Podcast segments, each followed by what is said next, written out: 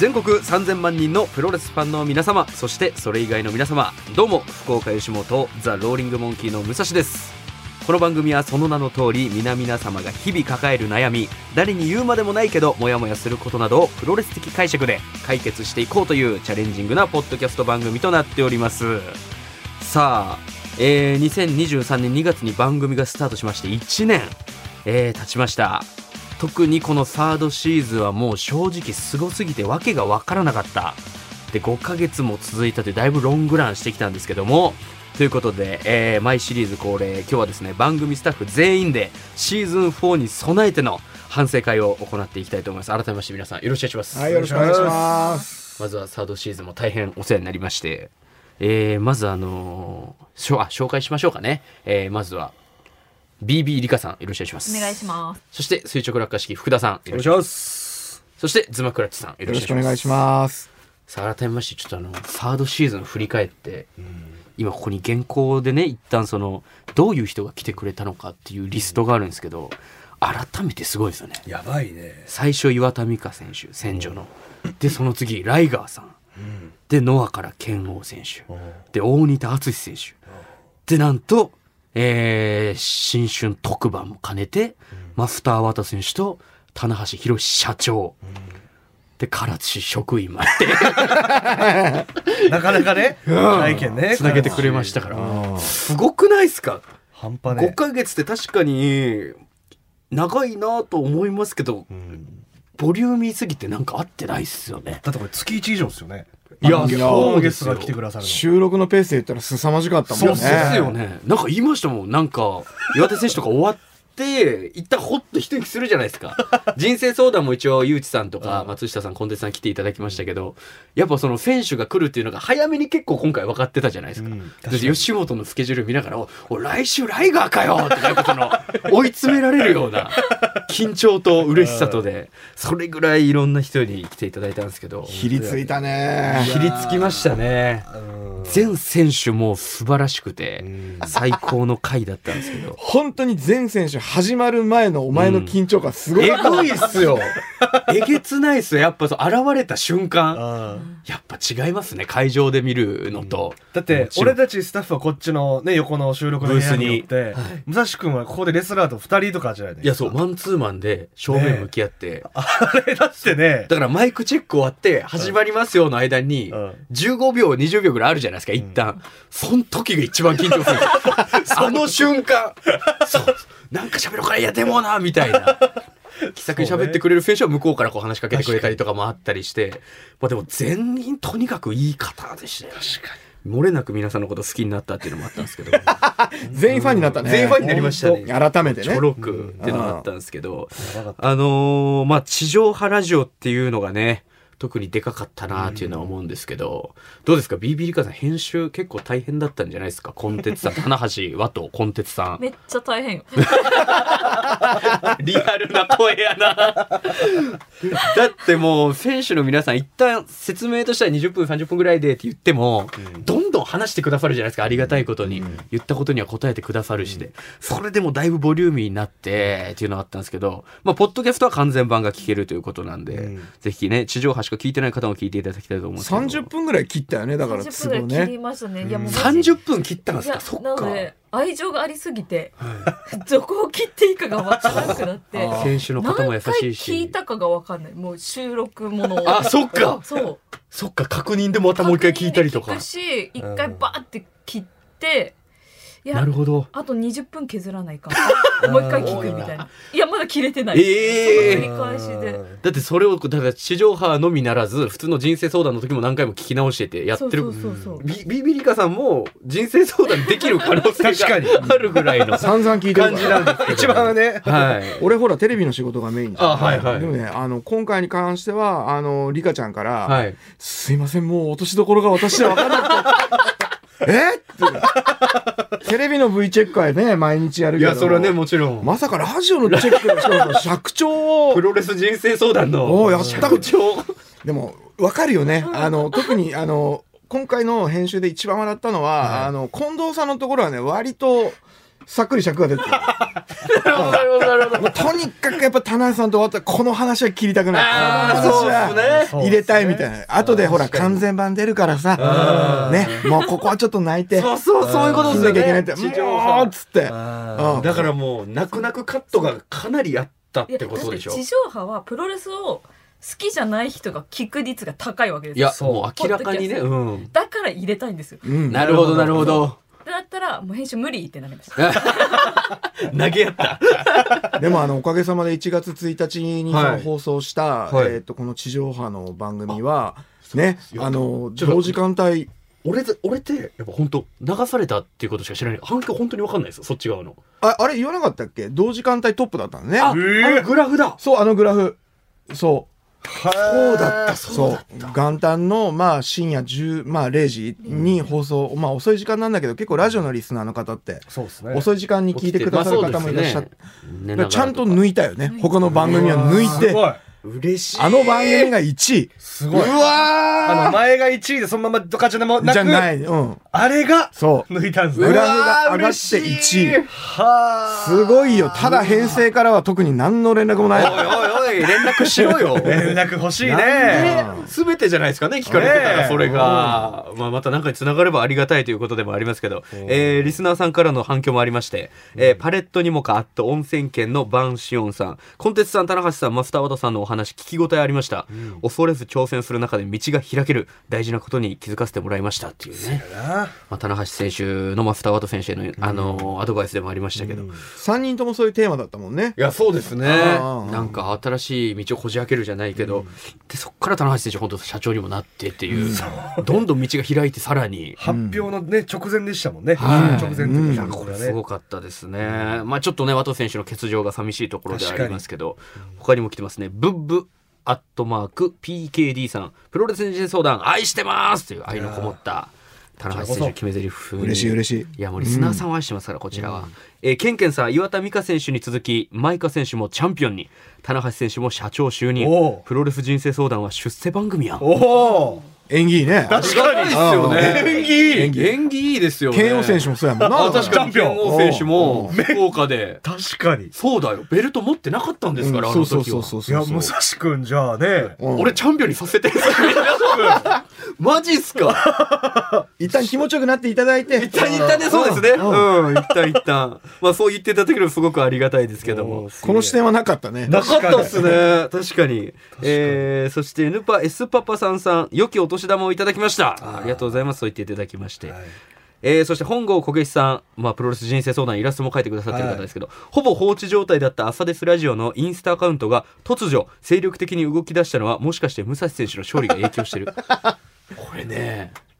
いやわかんないですコンテツさんがインスタとかやってこうって言ってたとしたら、おーこれはすごいことだと思います確かに朝ですラジオの公式が動いてるんですけど、ん結構言ってたんですよこの公式が動き始めた頃朝ですラジオでもあのー X だけじゃなくインスタも上げ始めたんでみたいなおうーん言ってたんで、もしかしたらこう拡大しようとしてんじゃないなるほどね公式なのに本当に投稿なかったんですけどへーストーリー今何個もポンポンポンポンあ本当だから僕1年1年半ぐらい朝ですラジオ頑張ってやっと初めてストーリーに写真載ったんですよ X はねあったんですけどああもうそれぐらいインスタの方も動き出したもしかしたらコンテンツさんも気持ち新たにしてくれたんじゃないしてくれてなかったらおかしいぐらいの、まあほらねねえプロレスファンですから前向きに解釈してああ確かにねそうですねそうに違いないっていう確かにそうですね確かに確かに器はね広く対応していただきましそうそうそうそうたそこのような感じであのーいろいろなことがあった皆さんからも応援していただいたサードシーズンだったんですけどもまあもう第4シーズンを始まっ始まってしまうということなんですけど、なんかこれここにうつまさんのなんかねデータ知りたいんでしょまたそうですねやっぱありーありましたね恒例のはい特に今回すごかったじゃないですか、ゲスト含め、確かにうん人生相談までが結構いろんな前哨戦を経て確かに満を持してゆうちゃなって感じだったそうだねあのねえっとちょっといろいろ取りまとめてみたはい、はい、んですよでえっとねえっと、今1月末現在なんですけど、はいえっと、番組、まあ、始まってだからちょうど1年ぐらいで、そうっすねえっと、総ダウンロード数が、えっと、大体1万3700ぐらいです。はなので、まあ、これ単純12で割るとやっぱり1000ちょっとなので、ほうえー、ステイと。なるほどステイ なステイあステイです。すべての回合わせたダウンロード数がそれそうそうそうそうそ1う万そうそ3両国がちょい埋まりぐらいかあーそうう、ねうん人数だけで言うとそうね、ですねうん札止め発表はできないけどぐらいのそうそうそうそうそう。なるほどなるほどまあでもね、本当にあの、下がることなくというか、確あかあそれはありがたいっすねに難しいですよよね下がらないって、そう。で、あの、今、あの、僕がこう使ってる計測データっていうのは、まさにそのダウンロードしかわからないんですけど、はいえっと、ちょっとね、また春先に、えっと、このポッドキャストの上げ方そのものが実は変わってくる可能性がえあるんですどういうよこ。とまだ皆さんにはね、ちゃんと具体的にはまだ確定状況じゃないんで言えないんだけああど、なるほどえっと、意外とね、もうちょっとポッドキャストが皆さんに届きやすくなるああらよかったプラスの方仕組みがでおうちょっとできよかったそうな感じなのへでーまたそうなってくると一回ダウンロードして何回聞いたとか多分そういった細かいデータとかあーなるほはど出てくるんじゃないかなっていうじゃふあうこなっ、ち側もよりうん、傾向とかがそう探りやすくなるそうそううそうそうそういうことかはありえまいすや。嬉しいですねうんこれはでねあのーやっぱりデータってやっぱり今後そのラジオみたいにあのこういう属性の方々が聞いてくださってますよみたいな、はいはいはいやっぱり細かければ細かいほどはい良くなっていく、まあ、そういう時代なのでなるほどなるほどなんですけどあのあくまで Spotify だけ Spotify で聞いてくださってる方だけのデータはいではいはい言うと、どれぐらいの年齢層の方が聞いてくださってるのかっ確てかいうのに年は実は齢分かる。層へうんえで正直言うと、まあ、プロレスファンっていうとあのやっぱりもう昭和から見てくださってる方いやが多いから、本当そうですよ50代60代、ね、ちょっとひょっとしたら年齢層上の方いがや4056そうねうん多い多のかないんじゃないかと思ってますけどっていうイメージでねで、はい実際に一番多かった層は45歳から59歳までのやっぱり層がーいやへーー一番多い熱い世代でだ42%ぐらい大体あーなるほど全体の半分いってない半んですよ分いってないですねでもそうそうそうそうほうほうで今回何が一番嬉しかったかというと、ほうはいえーっとね15%ぐらいの割合で23から34歳ってえーおー本当ですかそうそうそう聞いてくださってるみたい同年代うんこれだとそうっすよねそうで35歳から44歳ぐらいまでの間で35%なのでへーなるほどなるほど案外多分他のラジオ番組のポッドキャストに比べるとちょい若ぐらいの感じかな、え印象かないるのそんな人たち見ていただいてるのよ、いやありがたいなへーでもなんか吉本の後輩のスポットライトっていう男女コンビがいてそのパーティー今田君っていう男うんのうんうん僕らと同い同い年なんですけど年下のやつがいて実家の鹿児島の姶良市なんですよ出身うがんそのパーティー今田のお兄ちゃんがプロレス大好きでこのポッドキャストめちゃくちゃ聞いてるらし くてあの大仁田会がたまらなく好きだっていう パーティー今田にわざわざ電話してきてるって言ってあの話が全然進まなかった進まなかったっていう そうそうあの島原なのに天草って間違えられるくだり最高ですみたいな鹿児島県民に も鹿児島県民にもいいね伝わってたっていうよかったね本当にこれはありがたいことで、うんまあ福田さんここでも話したことありますけどそれこそあの電車の中とかで話しかけられてステッカー渡したりとかも、うんうん劇場のファンの方が人生相談っていうので聞いてくださってたみたいなのもあるんで、ううんここは改めて増やしていきたいですねここからも、うんなのであのですけ引どき続きあの、はい会場で、えっと、武蔵君を見かけた際はあの武蔵君は常にステッカーを携帯してますんで、はい、 常に持ってます、はいもうあのはいもう合言葉プロレス人生相談あもうしてくれるんそうですはい武蔵さんですよねであげたこともあります。大体聞いてくださってたんですよ。意外とだからステッカーがね本当にあの、はいちょっと効果をいや発揮し始めて嬉しいっるすね可能性はあるのでそうですねスマホの裏とかに入れてくれてるファンの方がいるんですよ。おーありがたいこと。めっちゃ嬉しいねめちゃくちゃ嬉しいですいやよ。あの女こ性れのも方こけしさんのイラストだかいらやいや本当に本当にあーこけしさんにも様様なんですけど。よかったね自費で作って自立かけよかったです本当に。 頑張ったもんねはいもう経験買ったって感じで。はいありがとうござい ます。さあ、そしてお待たせいたしました。はいえっ、と、前回は日本を含む14カ国でのはいダウンロードが確認された、それ待ってましたよねえはさあ、増えたのか。い14からうん、 14カ国でしょう。ん。で、5ヶ月ありましたから。なるほど。いやまね僕が思うやっぱライガーあさんそうなんですよ。ね世界の重心ですから。ですよねうんうんうんこれは増えてるんじゃないかとうん普通にストレートにいい睨んでですか皆さん、増えたという予想で。はい。えー今回はですね、日本を含む24カ国。おお10も増えたんですか10増えた。マジっすか10増えたすごいよねうわ嬉しなのでダウンロードが多かった国順に申し上げますねははいい、タイ台湾ほアメリカ韓国メキシコブラジルエジプトフランスマレーシアアルゼンチンアルゼンチンオーストリア、イギリス、カナダ、オランダ、ポルトガル、シンガポール、チェコ、チェコドイツ、香港、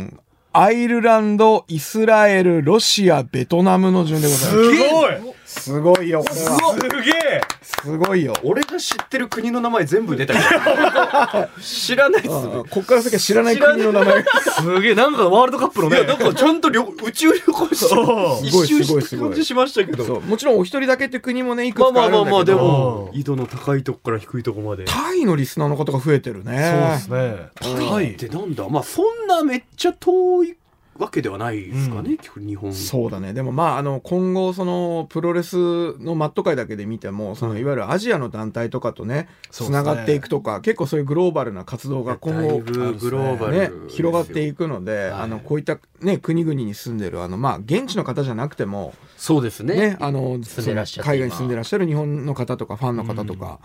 あとは選手が出た回とかはねあの何言ってるか分かんないけど声聞きたいとかそういうのがあるかもしれないしね。そうですね。いやー、熱いですね、でもプロレスファン。すげえだってアメリカでしょアメリカ入ってましたよねア。メリカ入ってるよ。誰が聞いてようとアメリカの土地で俺の声が1秒でも流れたってことそでう、しょそういうこと、どっかでそういうこと、そういうことよ。初進出ですよ、俺、アメリカ。エジプトでも見エせてジプトで流れてるでしょ文化全然違いますよ エジプトとかすごいなだってプロレスが発展してるかどうかも正直、うんからよねあるかどうかも分かんないぐらいのところでっていうのは、本当そうだね。プロレスという文化がない可能性の国もね。もあるっていう中で、うんまあ、選手の方とか出ていただいたアナウンサーの方なんかに救われたというようなうん感じもしますけど、結構あの第3シーズン終わっえー第2シーズン終わった後にやりたい第3でやりたいって言ってたことはわりかしやってるんですよね確かに松下アナとのそのリマッチをやりたい、うんこれできたうん。でまあ棚橋選手そしてマスター・ワト選手、来てくれたうんで BB リカさんが言ってたノアの選手うんおめでとうございます来ました やったナンバーワンだね来ました個人的願望か叶っな。たトップが来ました。雑誌の仕事、うんお待ちしております。そうね長岡大河ですよ。盗聴の会ね。盗聴の会。うん長岡さんはね、やっぱプロレス人生相談以来、やっぱずっと煽ってきてるんで。ああ。ただちょっとね、しばらくあの、お子さんが生まれるということもあって。そうですね、ん家族との時間を。そっかそっか。でも、やっぱね、いつか倒したい気持ちはありますね。改めてね。一生いっぱいなんで、長岡大河とは。うんやっぱ勝ちたいんですよ、うんレスラー的な気持ちとしては、そうねうん勝ち越したい気持ちがあるんで踏まえてどうする第4シーズンのその対戦希望というか。確かににもうだってね、最大の夢がい一や、旦叶そうっですて。ね。まあ一番に輝いた棚橋選手はやっぱり特に思い入れあったんで、で、地上波もあって、その、うんなんていうんですかね、一旦、その、終わりとかじゃなくて、うんでかい区切りはドカンとあったと思うんですうんよ。うんあのー、地上波、この2023年いっぱいで。うん。うんなんで、2024年からシーズン4はどうしていくかってことですうよん。ね。うん、そうそうそうそうそう。どういう形のがいい各個人なんかありますかなんか第4シーズンで実現したい、まあ対戦相手なり企画なあー、なるほ僕どちょ。っと一個明確にあるありまして、り。はいはいはい。あのーまあいろいろプロモーションでレスラーの方福岡いらっしゃったりとか、はい。ある中で来ていただいてるっていうのはあるのは重々承知の上で、はい。ちょっとレスラーじゃなくてレフェリーどなたかうーん。話めっちゃ聞きたいんですよ確かに。うんもうこの番組1年間で育ってきてあのプロレス関係者の方が出たいと思っていただけるような要素も少しずつ育ってきたじゃないですか、はいはいはい、はい。その中でおこがましいながらちょっとお声掛けさせていただくのか確か向に。こうからオファーいただくのかレフェリー、リンクアナとか聞きたい。そうレフェリーリングアナとかねマーティーあさみめっちゃ話うまいっすよ。あら本当本当あとああとともうでね小声 で言うんだよ。ちゃんと言えよ。そうもうリング屋さんでもいい、 なんなら、うんいや、確かにそ確このかに。話はちょっと裏方ですよね。そうだから、影か、まあ影というかまあ結構もう裏で支えてらっしゃそるう方々の話。やっぱ我々武蔵君は違うけど我々はこの業界の裏方まあそうとでしてすねね。やっぱ聞いてみたい確かにそっちの選手というかは来たことないのか。ないないない。だから、まあ、それこそ、ね、あの、キュープロさんとかにああ、そうですね。そうであすねの、バね、ッそうテいンっ選手はいはいた裏で支えるはいスタッフの皆さんとか。と引率で山口さんがいらっしゃってたことありましたもんね。ありましたねうんうんだからいろいろ大変なことあると思うんですよ。うんあそういうとここだわってたんですか。ううんんうんうん。いや、もうぜひこれはじゃあ、もういやお声掛けしようかね、そうキュープロですさんね確確かにめちゃめちゃ聞きたいですねめちゃくちゃ聞くことありあるかもしれないねですね。えうんう聞んきたいことが。なるほどならいいですね裏方。そうビビリカさんなんかどうですか。これ次はこの選手に会いたいみたいなのでもいいですえよ。選手に会いたいんだったら私は DDT 次はああなるほど DDT え、ドラゴンゲートはドラゴンゲートだってもうちょっと今回し通そう と思ってあ、その、試合の感覚から言うとね。で来てるけどうん九州の時は巡業で忙しそうやしなと思ってあああー確かに収録の合間もないぐらいそう点々としてるかやってるら。から佐賀行って長崎行ってそう熊本行ってやってるからなそう確かにまあでも DT DDT か難しいと思うんですけど 2AW で千葉おうでこうキあュープ千葉ロねみたいな感じでやってるはいかはらやっキュープロみたいなとか地域でやってるから確かに確かにの話とかも聞きたい福岡とまた違うう千葉のそうそねうだからその、えー、そ 2AW う誰だカジトマトさんとかになるのかねわかいらなやい梶友さんは辞めたんもうで引退しちゃったいや辞めちゃったいや引退じゃなくてあのだだあの対談しちゃったの対談してるんであ対談かマシモさんとかと私はマシモさん絶対マシモ健吾マシモケンがね 怖いなあなるほどでもそういう地域ならではそうの話も聞きたいし確かにん仙台の話はね岩田選手からも聞きましたうんそうそうそうねそう千葉とか都心に近い方はどうなのかみたいうんなあーっていう話は聞きたいなるほど東京の人とか行きやすいでしょそうですすね、うんで DDT は僕も去年見に行ったんですけど、うんやっぱ試合のレベルむちゃくちゃ高くて楽しいよねめちゃくちゃ面白かったんで、ねでもやっぱりなかなかここで喋ったりしたことは多分一切ないんで、んそういいですね、うん別のちょっとインディー団体じゃないけどそそうそうそうのあたりの選手来ていただ聞くきたいかなどうですかズマさんはそうね。いや、あのーまあ、九州プロレスさんで言うと、やっぱりはい、現チャンピオンの野崎選手には、おー一回来ていただきたいな、っていうのは、思いとしてはあるかな。新日のリングにも上がりましたしそうねんはいうん熊あ本とで、なんだっけ、あの、新入団選手どうかなってちょっと思ったことあーは、なるほどあまだリングに上がる前の、はいはいまああの練習生といううかんその段階ってことですよね、うん今、キュープロさんね、お二人、男性1名、女性1名だったっていう、はいはいはいはい今のタイミングだとはいはい入られたっていうんで、まあ、例えばレスラーになるにあたっての、逆にその、ちゃんと、それこそ人生相談を受けるっていう形で、うんあー確かにそうですねそれめっちゃいいっすねいいですね夢を見てる段階めっのちゃいい人のお話って、確ちかょにっと聞いてみたいかめな。っちゃいいっすねだってそっから心折れたりする可能性もあるってことじゃないですか、あるううんん。そこねやっぱここだったら絶対レスラーになって応援したいってなると思うし、うんああそれいいそういう意味でもいいですねあとはだから今の話にちょっと近いんだけど、あのーうちの人事部にかけようかなとも思っておてう、えまたほら、来春入ってくるでしょ、はいはいはい ?KBC という放送局に新入社員が。はい愛すべき後輩たちそうそうそうそうそうそうそう、なんかお披露目興行というか。いいっすね羨ましいそれねジェラスでうん何人ぐらい大体入ってくるもんなんですか全体というとかなり多いんですか、まあ、いや、そんなに多くはないと思う。多くはないと思うんだけど、今 KBC はグループなので、はいあの、まあ、いわゆるそのグループ会社の皆さん合わせると、まあまあ数はなるほど多くなるかなって、だから誰か新入社員一人が悩みを準備してここに来て、それ以外の新入社員がこうブースで全員見ててこうなんかこう気持ちをそこでみんな納得されたらもう勝ちじゃないですか、そうねこっちの